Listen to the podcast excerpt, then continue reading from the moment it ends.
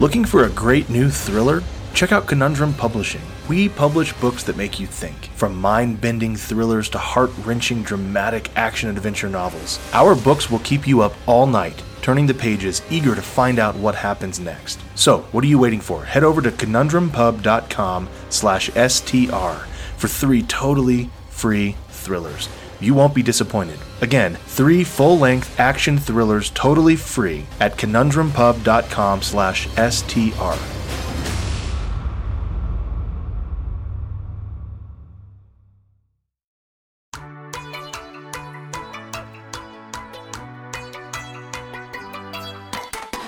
You have somehow ended up listening to The Stuff That's Real That You Didn't Know Was Real, but also is cool podcast. Or Sturty Dickwur Bayik. Or, uh, never mind.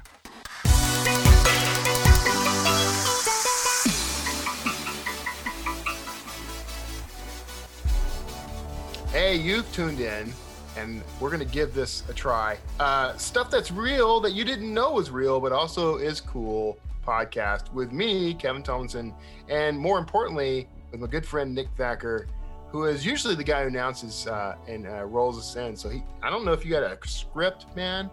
I don't know if I just blew the whole intro, but here we are. Clearly, based on previous episodes, you know that there is no script in sight for any of this. There is no script. uh, that's kind of the story of my life, man. I know there is no script. May, may that's yet another autobiography title. The, the Kevin, Tumlinson story. There is no script. Yeah, there is no script. The Kevin Tumlinson story. Um, there is no script, but we do present two articles or two ideas that we've stumbled across that fits the moniker of the show. Uh, that by being both cool uh, unknown in a lot of cases. And uh, I said both, but uh, there's three little factors here. It's all it's cool, it's real, and you may not have known about it. There you go. This thing's a mouthful, no matter how I try to describe the show. but uh, so it's I'm, just I'm, I'm it's just cool stuff. It's cool stuff, and maybe Cool you knew stuff. about Stuff it, but we're real. gonna, we're gonna dive into it a little bit because, and this is kind of the the key here.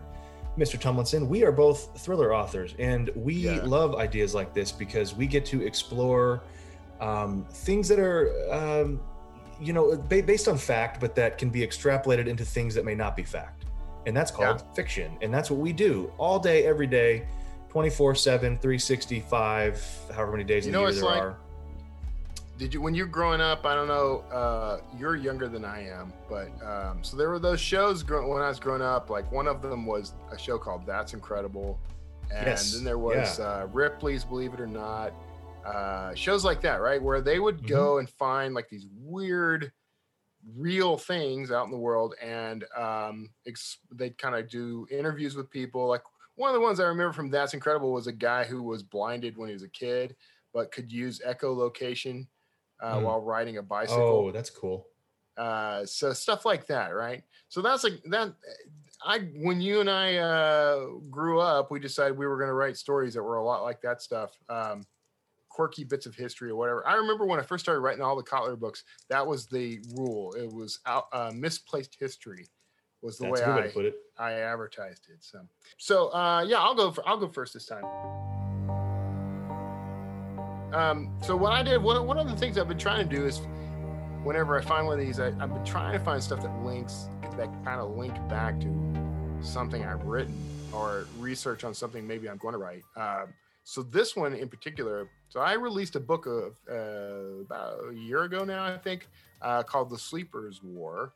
And uh, the premise of the book was that uh, there's this uh, plant, this rare plant that uh, was found in uh, the Sonoran Desert um, with ties to Greek culture. Um, and the the Makir Ipri, Ipra, uh, I believe was the name of it. You'll have to check me on that. Um, but the plant itself was being used as a way to induce uh, sleep for people who would be traveling into into space. Uh, so it was kind of a hot thing, and uh, the bad guys were after it. And our archaeological hero Dan Kotler is enlisted to help because of the connection to ancient Greek, right? So in the book, I talked about several myths about sleepers, and the one we usually remember uh, most is um, Rip Van Winkle. Who Okay. you know fell asleep and woke up like a hundred Oh, years right. later, and the world had changed. And so we we tend to think of that, and that's Washington Irving's uh, story. That's one of the first American sci-fi stories, um, in, in in essence. But we tend to think of that story whenever we think about a sleeper who who goes to sleep and wakes up in the future. Uh, and but apparently he borrowed elements from that story from this story, which was the seven sleepers of Ephesus. Uh, and the idea here, and I'm looking at an article on Britannica.com, and I found tons of these things when I was doing my research. This is just one of hundreds and hundreds of myths about sleepers. Okay. And a lot of them get tied back to uh, Christianity in particular, but also the Muslim faith, because there's the idea of resurrection of the dead. Okay, Um, sure, so yeah. some of these stories get tied back as proof of uh, the resurrection, or as a way to um, to show people that resurrection resurrection wasn't a one-off kind of thing. So uh, in this article, and I'll just read a quick bit of it. It says Seven Sleepers of Ephesus, heroes of a famous legend that, because it affirmed the resurrection of the dead, had a lasting popularity in all Christendom and in Islam during the Middle Ages. According to the story, during the persecution of Christians in 250 CE, um, under the Roman Emperor Decius, seven, sometimes eight in other versions, uh, Christian soldiers were concealed near their native city of Ephesus in a cave to which the entry was later sealed. There, having protected themselves from being forced to do pagan sacrifices, they fell into a miraculous sleep. During the reign of the East, the Eastern Roman Emperor Theodosius II, and that was 408 to 450 CE, uh, the cave was reopened. The sleepers awoke, and the emperor was moved by their miraculous presence and by their witness to their Christian doctrine of the body's resurrection. Uh, having explained the profound meaning of their experience, the seven died, whereupon Theodosius ordered their remains to be richly enshrined, and he absolved all bishops who had been persecuted for believing in the resurrection. So it is a tale of seven early Christians who basically slept for about 200 years, um, 150 to 200 years in a cave, which is very similar to uh, the story of Rip Van Winkle, uh, but is also similar to a whole bunch of other myths that if you, you go digging, you, you will uh, uncover. I was actually kind of fascinated by the number of times this theme comes up in history. We, you've got all kinds of stories of gods and goddesses and demigods and things that, that go to sleep and wake up, you know, centuries late, years later or centuries Right. later. Um, so there's something to that. I'm a big fan of what's termed uh, in the archaeological archaeological circles as uh, comparative mythology, which is something that if you're a follower of guys like Graham Hancock and all, basically anybody who was uh, a guest star or guest interview on Ancient Aliens, um, comparative mythology is the idea that even disparate cultures who that had nothing to do with each other often have similar uh, uh, sort of iconic um, things in their mythology. A great So- example is the flood myth, right? I mean, we've got obviously the, the biblical biggest, yeah. flood. We've got uh, from even Greek to Egyptian to um, the uh, early um, uh, Syrian culture, things like that, that, Yep. that talk about a flood myth. all Even way the over to Mesoamerican cultures. the Mesoamericans and Yeah. um, this South American called, you know, Inca Maya, or the Aztec and uh, and Inca have the Yeah. same sort of thing. And so, um, it, what it comes down to, Kevin, is like you know these disparate cultures probably each embellish the story their own way, but the story is based on factual history. Yeah. yeah. So that's why I love. I'm reading this story as as you're talking about it, and I'm like, this is crazy. So I wonder if there's something here. If if you know maybe it wasn't these seven people, and maybe it wasn't 250 years, but something crazy happened. Yeah. is kind of how you Yeah. can sum this up, right? And we don't know what that crazy thing was. Yeah, we know um, that most mythologies have a some sort of root in uh, something historic and factual. Uh, the details can sometimes be a little skewed, but in general, you know, it's not so it's not so uncommon. And if you think about it, the the myth of the sleeper has permeated a lot of our culture for many many centuries. I mean, think about Sleeping Beauty as one example. Um, in more modern history, the story of Captain America. He actually Mm, mhm. crash lands in the Arctic and sleeps That's for right. 50 Yep. years. So, Yeah. you know, this idea of, uh, and, you know, I, it, one of my um, series, uh, the Citadel series, you know, it uses a technology that's become kind of a mainstay in sci fi, which is the idea of um, uh, capsules, um, cryogenic sleep capsules. Um, so, you know, this idea now has some scientific root. Like we are actually, science is actually looking for ways, and that's the the root of Sleeper's War, is that science is looking for ways to induce um, stasis, which means that all activity in the body stops, so that the body can be transported.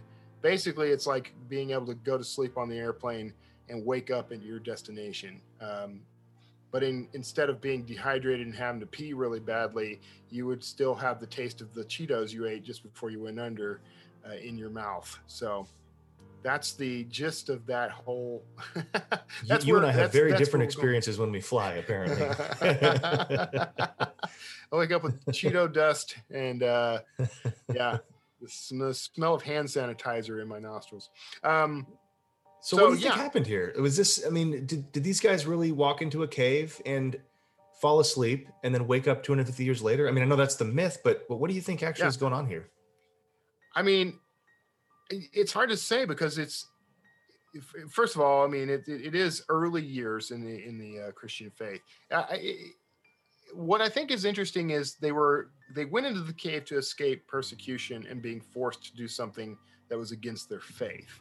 And then when they emerged from the cave, their very existence was used to prove that that what they what they stood for was Mm. was upright and correct. So um, I think it's interesting though that they would they would uh, that the whoever told the story first, if it's not if there's no fact behind it, what made them come up with the idea that there was a 200 year gap between going in and coming out? Like Right. and so when was the story written? And you would presume it was probably written in and around, or written. I mean, it was probably first told in and around 400 to 450 um, Common Era uh, CE. Mhm, mhm. Um, so you know that would be 400 years after the uh, birth and death of and resurrection of the of Christ or any figure similar to Christ. So um, yeah, I'm not man. I just can't say for sure.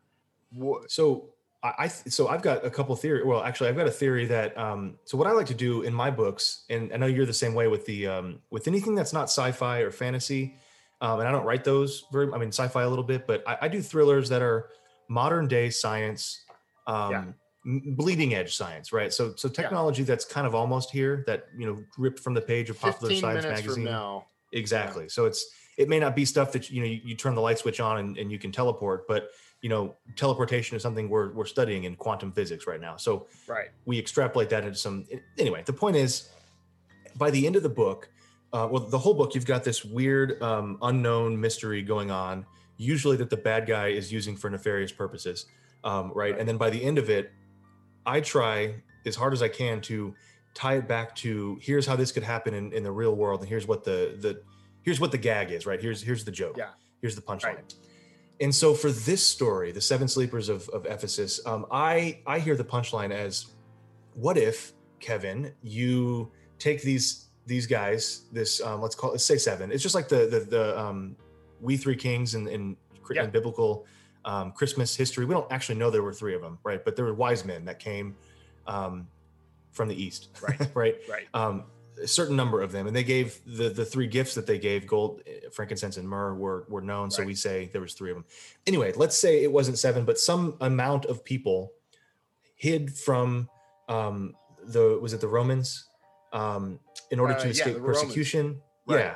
Um, so they wouldn't have to do pagan sacrifices, which is probably a good reason to hide because some of them might have been the sacrifice. Um, we don't know if they fell into a miraculous sleep because they were inside a cave and then Yeah. that cave got sealed up and then they popped out 250 years later. So imagine the the punchline of this book could be it turns out if because this this this story exists in so many different like you said um, cultures um, Greek, Syriac, Coptic, Georgian. Um, it's even shows up in the Quran, right? So it's probably based on some fact. So anyway, I'm getting to the point here. I think the fact could be this cave was actually a cave network and Yeah. there were multiple entrances. And so the one they went in was the only one that was known. They thought it was just one small cave, but it ended up getting sealed up.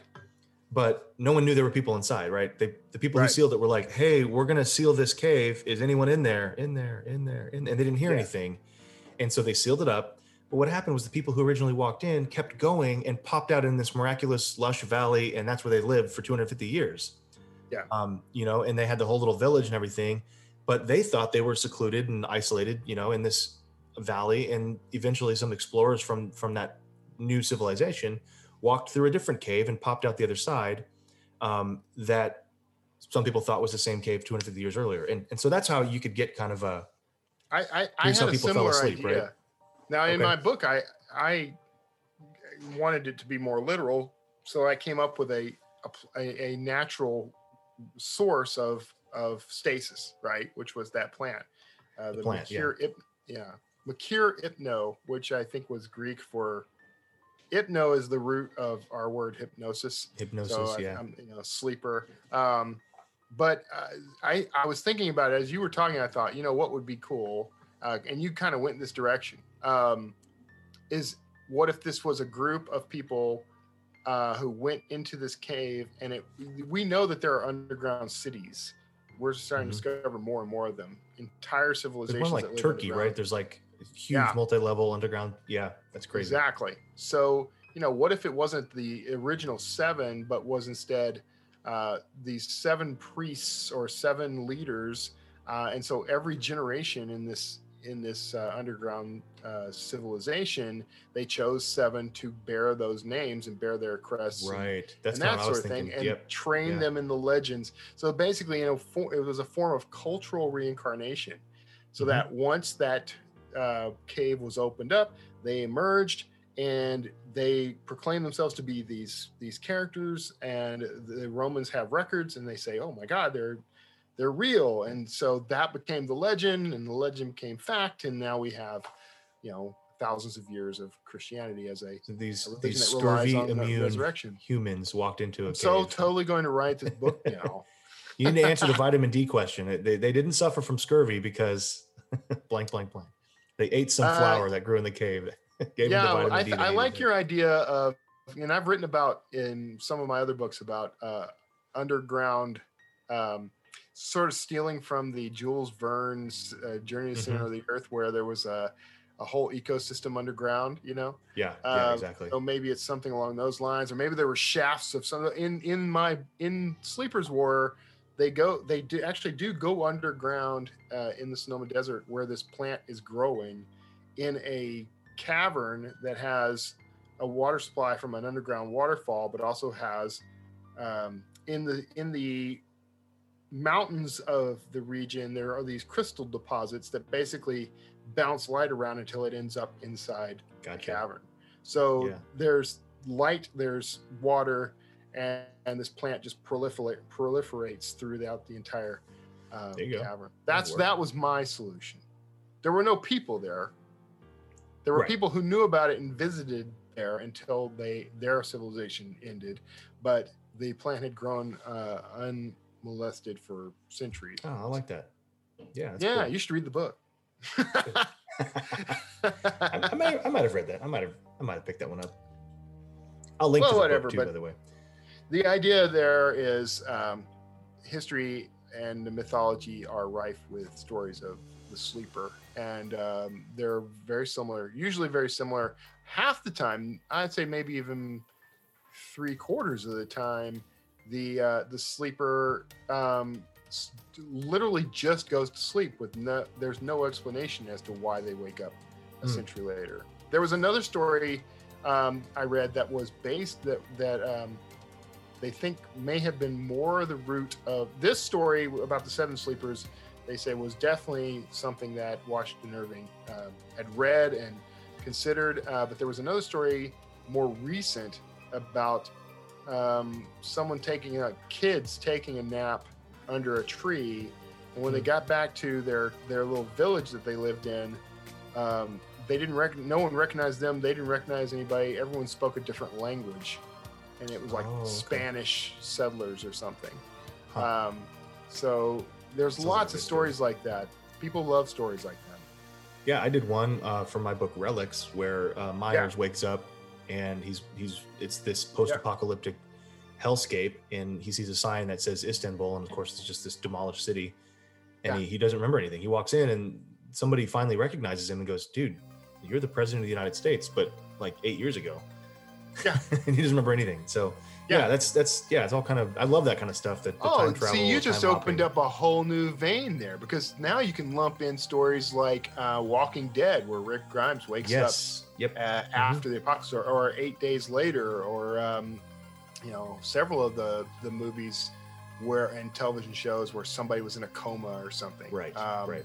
So comas, that, that could comas be a are great for fiction authors because we can just Yeah. do so much can happen while someone's in a coma. We, we use the hell out of a coma because once the coma, so that's and I think one of the reasons why that is a useful trope for uh, especially thriller writers is that because look, you think about Jason Bourne, right? Mhm. Um, it gives us a chance to handle exposition in a way that Yeah. feels natural, but is still just as ham-fisted as just doing a data dump on people. right, right, exactly. Absolutely. Oh, that's Cool. good stuff, man. Well, what did you bring to the table? I've, I've cooked up something good that uh, this one's probably less in the realm of stuff you didn't know about, but definitely 100% absolutely in the realm of stuff that's really cool. Um, I'm going to tell a little story here, and Kevin's probably going to know right away what I'm where I'm going with it. But this story is actually the denouement scene or scenes of a previous story called the Manhattan Project. So we've got these guys who um, are all working together, these buddies, and they're at Los Alamos National Laboratory um, in New Mexico, United States. And they have just come off the high horse of dropping their science project on Nagasaki and Hiroshima in, uh, in the, in the mid 40s, right? And so we all know that story. This is 1950, and they're still there at Los Alamos. They're still um, hanging out together. They're still eating lunch and stuff. And one day at lunch, one of them exclaims, all of a sudden, Where are they? Or according to another guy's remembrance of this conversation, don't you ever wonder where everybody is? Where is everybody? And everybody laughed. And the reason everybody laughed was these guys were all working on studying anomalies like unidentified uh, flying objects. They were studying space. They were studying the potentiality of extraterrestrial life. And the guy who asked the question, we all know as Fermi, F E R M I, right? Yeah. Enrico Fermi. Um, he's an Italian American physicist, and he has um, a scientific, uh, essentially, mind game uh, associated with his name called the Fermi paradox. And that's what I think is really cool and stuff that people may not know. But the whole idea of the Fermi paradox and the reason he asked this question, where is everybody? And everybody started laughing was the paradox essentially is hey, we know that there are billions of stars in the Milky Way. That's just our galaxy. Billions of stars, just like our sun, in our own galaxy. Now, without even getting into how many other galaxies there are, right? Trillions upon trillions, just within our own galaxy, there's billions of stars, just like the sun. So, with a very high probability, these physicists, who are smarter than me, I'll go ahead and admit, have said some of these stars are going to have Earth like planets. And many of these Yep. stars, and hence the planets next to them, are much older than the sun. Now, I'm reading from Wikipedia's article on this, but this is a really good overview of the Fermi paradox. So, Yeah. if the Earth is typical in our galaxy, if, if there's a lot of Earths around, some of those Earths may have, and some would say should have, developed intelligent life long ago. So some of those civilizations may have developed interstellar travel, right? And we're talking, I mean, mathematically speaking, this is incomprehensible numbers. So the statistically, uh, the statistic probability of other Earth-like planets developing intelligent life is actually astronomical. Like it should have happened. Yeah. So the Fermi paradox is, where are they? Where are the people? Where are all the other aliens? Where are ev- where are the, all these civilizations that should exist? Um, I, I just I've always loved this paradox. I think I read about it originally in like a Scientific American um, or something like that. But uh, you know, it's just it's before you know we as kids you know we all watch movies and oh, the aliens are cool, oh, little green guys with big heads. Um, but when you grow up a little bit and and you know just a little bit about science and stuff, it, it starts to be a pretty mature question. Like what, where is everybody? Like realistically speaking, why are there no other, not even human-like, but just other mammal, mammalian-like, or reptilian, or anything um, that we that we, you know, we've never heard anything. Yeah. So um, that's the that's the gist of it. There's a couple, you know, postulations about you know where where those people might be, and we can get into some of that. But uh, just at, at that, I mean, you obviously know this paradox, Kevin, and um, it's something you've written about in your sci-fi stuff too. But um, Yeah. I've always been fascinated by this one.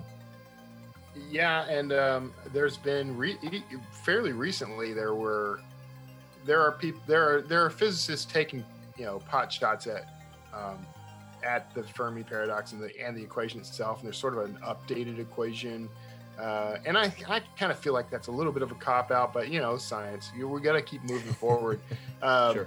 but you know the updated equations are like you know well the chances are a lot less than we we thought you know so and i'm always fascinated when that sort of thing happens because it's like well we decided to change the formula and now it's uh, things aren't as exciting as you thought they were like well Right. what how in what way did you change the formula but whatever that's that's the way that stuff yeah. Are there fewer Um, stars now, or are there you know you just like calling Earth like you I know is that, is more the, that- is the goalpost moving right?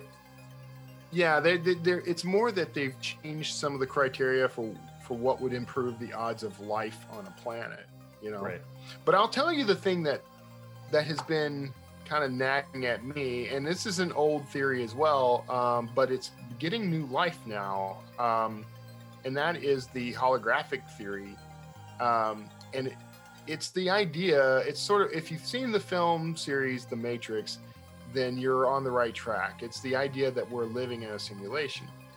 Um, Mm, and there's a mhm. whole lot that kind of tags along with this that there's theoretically a limit to what we could actually accomplish within the simulation. Uh, for example, could we, as if we are living in a simulated universe, would we be able to create a simulation so so advanced that we could create, you know, billions and billions of, of other simulated re, uh, realities? And there, the for a long while they thought that um, no, you would run out of processing power uh, because that's that's just the way computers work.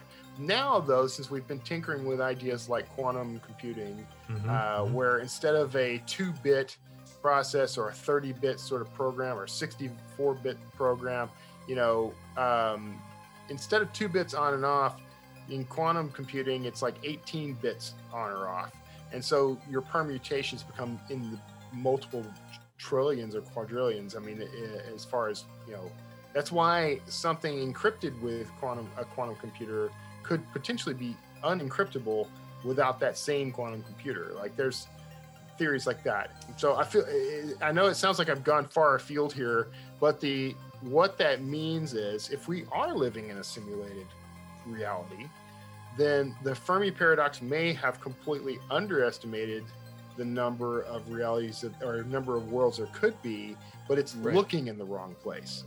So this gets into the parallel universe kind of theories as the well. The whole multi worlds yeah, theory right, mhm. and yeah. So which sounds I'm a so you know family guy did a, a great thing about the multiverse you know and it's so humorous and, and hilarious but it's also so scientifically um, plausible. Uh, just the and again i'm not a, a scientist at all but i, I love this stuff. Um, Yeah. i'm the guy who after watching interstellar bought kip thorne's he's the physicist they they consulted for that movie um, Yeah. who's a re- very real physicist and very smart guy who wrote an entire book. It's like a coffee table kind of thing because it's beautiful pictures and, and renderings and all that but he explained all the science in there um, and dumbed it down enough for a guy like me to understand. So I'm the nerd who's like, well, I didn't go to school to be a physicist, but I know a little bit about physics. And this kind of stuff gets just, in my opinion, infinitely more plausible the more science and mathematics we throw at it. Right. Um, Meaning, a plausible being that there's other life out there somewhere. That's the plausible. Right. That's what I'm talking about. Right. Yeah. That's that's what I believe as well. And I, you know, that the whole point of science is to create more questions than answers. Honestly, I mean, we're always pursuing the answers, but science is all about creating more questions. You know, what? yeah, where science are is the whole idea of it is we want to know the answer, and so in order to find the answer, we're going to try to disprove our working theory, our working hypothesis. Um, exactly, and that's right. what science So- is. That's the scientific method is to try to disprove what's been what we think is of, of is proven. Right. So yeah. So I, th- uh, I, I've always been fascinated by the Fermi paradox. I've always been fascinated by you know the, that question. If you ever watched the film Contact, um, Oh yeah. uh, Carl Sagan's book. uh, Ma- yeah. Matthew McConaughey's uh, line in there to me always it was it was Carl Sagan's line first, but you know the McConaughey's line in that film was, uh, right, "If there's all no life out there, it's it's an incredible waste of space." Or maybe that Yes. was Sissy Spacek or somebody else's line. Who was too long, Wait, who was- in that? I don't remember. like I don't even remember who was in the movie. All I know is Matthew McConaughey was in the movie, uh, and I thought that was his line. It was definitely Carl Sagan's line in the book. Uh, the Incredible Waste of Space made the most sense to me out of every theory of reality that I'd ever heard. Because why would there? Set aside your belief in a deity. Set aside your belief in anything that could influence the creation of the universe. If even the universe just evolved on its own, we can look at evolutionary systems down to the microscopic level, the subatomic level, and we never ever see such a phenomenal waste of efficiency, energy, and, in space ever. Right. Um, so there's if we've always kind of considered that the universe itself is a macrocosm of a micro of the subatomic world, microscopic world. I Mhm. think that that bears out. Uh, so there's no reason to believe that we are living in, as an isolated incident. Yeah, uh, and I, I take it to mean like you know, these yeah the laws of thermodynamics you know if if they're true um, in at least classical physics that um, you know entropy which is this idea that everything kind of slides into chaos it's actually Yeah. you know everything kind of slides toward the least resist least amount of resistance meaning um, if there's order it's because that's actually the cheapest and most efficient method of, of Right. putting these things together right and so if we look at humanity and civilization and, and just really any life as potentially now, this takes kind of God out of the equation, and I, I, I'm not actually doing that because I think that there is a space for God, but that's not what this podcast is about. But anyway, just taking that momentarily out of the equation, um, if we agree that you know this entropic method that humans are the least um, or the the most efficient method for for the universe to kind of coalesce, then why wouldn't that same coalescence happen on another Earth-like planet? Yeah. Um, and so that's kind of where I'm going. It's like, well, if, Which if is this also naturally s- happened, then it yeah, would it's take the this- same argument for the idea of the humanoid figure as being a, de- a default template for exactly, yeah, right, Um, so what we ha- really, honestly, we have no way to know if there is intelligent life beyond Earth. Uh, there's any the, the likelihood is that it looks, acts, thinks, and behaves nothing like us at all. Um, Right. So it's sort of the height of arrogance to uh, assume that a man-shaped figure is going to step off of a saucer and greet us with his three-fingered hand. Um, it makes good TV, but, exactly, Makes it's- good it may look more like an orc cloud, you know. yeah, I remember Yeah. watching. Um, there was the, the there was those TV show, uh, TV series on I think History Channel or or Discovery Science maybe some one of those networks, and it was Life After Life After Humanity or something. I Mm. think was the name of it. Life After Humans. Um, and what it did was a progression of like what would happen if human basically the premise was human beings just flat out disappeared. We just vanished one instant. Uh, so the great rapture or something you know? But Mhm. we were there one second we were gone the next. So what happens to the world without us in it? So there was a whole cascade of horrible things that happened like nuclear meltdowns and stuff like that. But then you know they kept going like here's a hundred thousand years in the future and 200,000 and a million years. Um, one of the things that they posited was that the most likely species on the planet to evolve into a sentient life form was the octopus. yeah, I was just gonna, I was gonna say it's got to be the octopus. Yeah, and they actually had them. Now, if you think about it, because of the octopus, now one of the things that that aided hum, human beings in becoming intelligent was the size of our cranium, which is why we are born uh, basically premature by nature. Like we're we're born and have to be cared for, whereas Mhm. every other animal in, in nature is born and is essentially ready to start walking Right. and Right. uh, you know fending for itself in, in- to some degree. You know, we are in a larval state for the first you know year or so of our lives. Um, but the octopus Sometimes has like 18 years or more. sometimes more. I mean, I I- I'm 48, uh, so the octopus though has a, gen, a an evolutionary advantage over a lot of other creatures in that its cranium is completely fluid. Like it's Right. it can get as big as it needs to. Um, now that means also it's not it's because it doesn't have a skeleton, right? Right. So it's a, it's essentially a pneumatically based creature. Right. It's Uh, a balloon. so- yeah. Right. Yeah. So the theory would be they would eventually, uh, without humanity on land and other mammals on land to be a natural predator for it, it would eventually venture onto land. It could probably manage to survive for long periods by taking in oxygen from the water and, and essentially holding it in its in Yeah. its own it's a sponge. self-contained you know scuba gear uh, Mhm. and then eventually it would become because it's got eight arms it could grab onto things swing from tree limbs etc it, it would Mm-hmm. become basically what our our hands became its entire body could become Yeah. and so Yeah. over time it would evolve into a fully intelligent species with its own mathematics science and history um, and the world would look incredibly different than way, the way it looks now. When I saw that, it was like it was like turning on a light in my brain. Like there's literally no reason why if if that's what science thinks could happen here after humanity goes away, there's no reason why something like that doesn't exist already out in the universe or the multiverse somewhere. Um, Right. So yeah. Anyway, we, we kind of meandered, and it's my fault. But um, no, no, it's good. It's good stuff. where man. is everybody? Is the is a very valid question. Like, where Yeah, the hell and, is uh, everybody?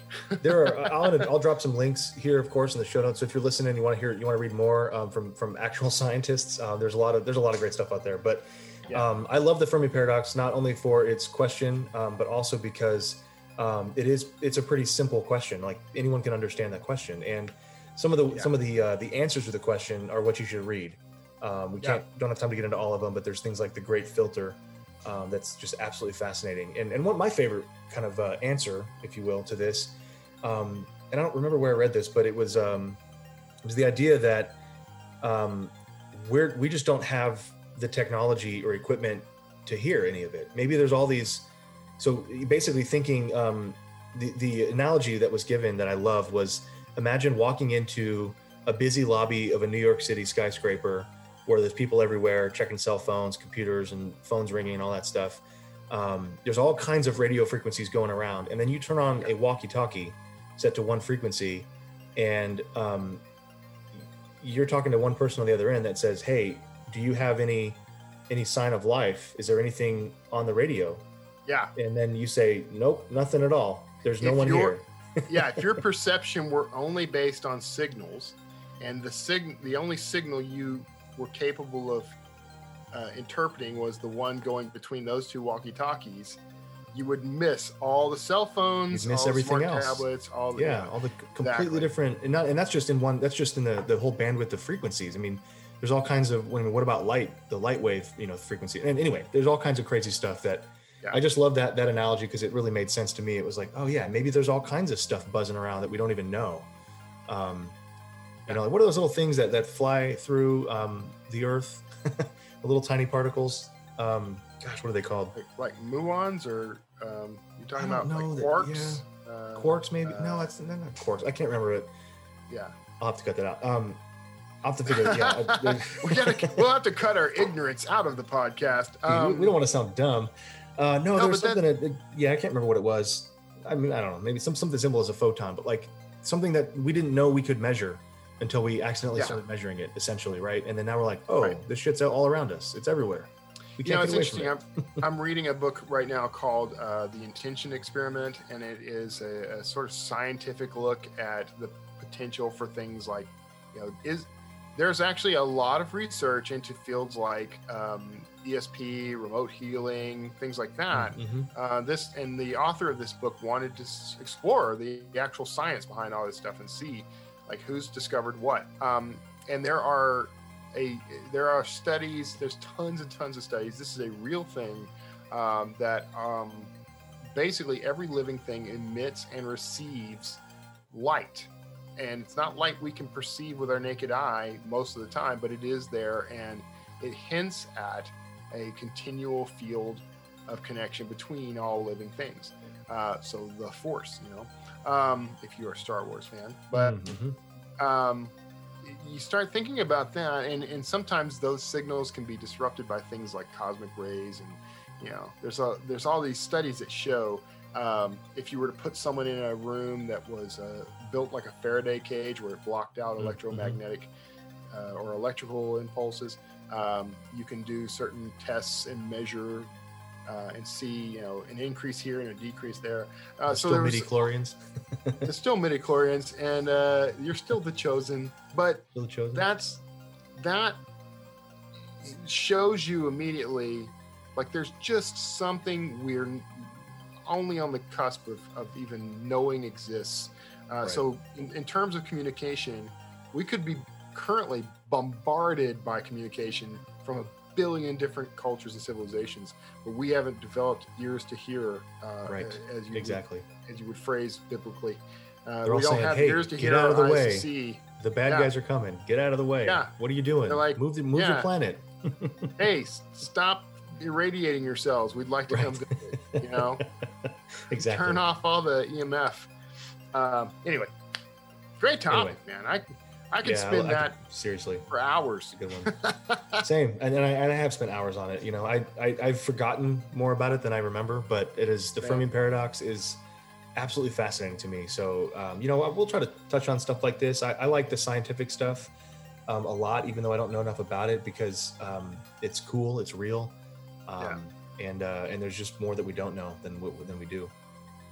I have an engineering background, and so this stuff has always been kind of part of my uh, mental landscape. Well, just because you drove I- trains, man, doesn't mean that you can I make it seem like you're a. yeah. I mean, I, I I say that because I want everyone to ooh and ah over my credentials. But the truth is, even if you studied uh, and specialized in a field, it's also, it's it's kind of rare for you to. I mean, you're just never going to know all of it, and you're never Right. going to understand all of it. Um, Right. It's the our goal on this show is to get you listener as close as possible to knowing all of it so that's uh that's Yeah. our task here So congratulations, everyone! You are one podcast closer to knowing it all. it's a tall order but that's what we're here we're here to serve we're here to serve we're here for your success So, do we want to go ahead and we're, we need to go ahead and wrap up? I guess. let's wrap Um, up yeah So we're going to go ahead and wrap up.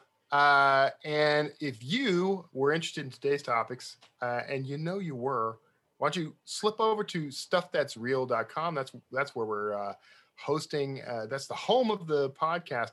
But you're also going to be able to you'll catch up on back episodes. You'll find links to me and Nick uh, and the stuff that we do. But you'll also be able to send us a note and tell us the kind of stuff that's real that you want to hear more about uh, so that we can maybe cover that in a future episode. We're always looking for sources and we are lazy as hell. So uh, send us links to articles, videos, and anything else you can think of. Nick, you want to throw anything in there before we no shut her that's down? good man. If if you've got something that is real that we didn't know was real but also is cool look at that. I did i got it. I got it all. I- I then, uh, can't- then, then head on over to stuffthat'sreal.com and find us uh, find us there. We're gonna we're gonna have a bumper sticker, but you need a big ass bumper. All right, everybody. Thanks for tuning in, and uh, we'll see you all next see you next week Stuff that's real.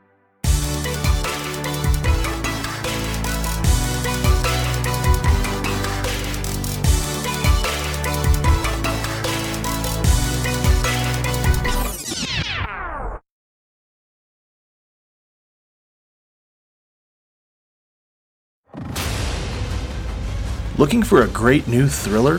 Check out Conundrum Publishing. We publish books that make you think, from mind bending thrillers to heart wrenching dramatic action adventure novels. Our books will keep you up all night, turning the pages, eager to find out what happens next. So, what are you waiting for? Head over to conundrumpub.com slash STR for three totally free thrillers. You won't be disappointed. Again, three full-length action thrillers totally free at conundrumpub.com slash STR.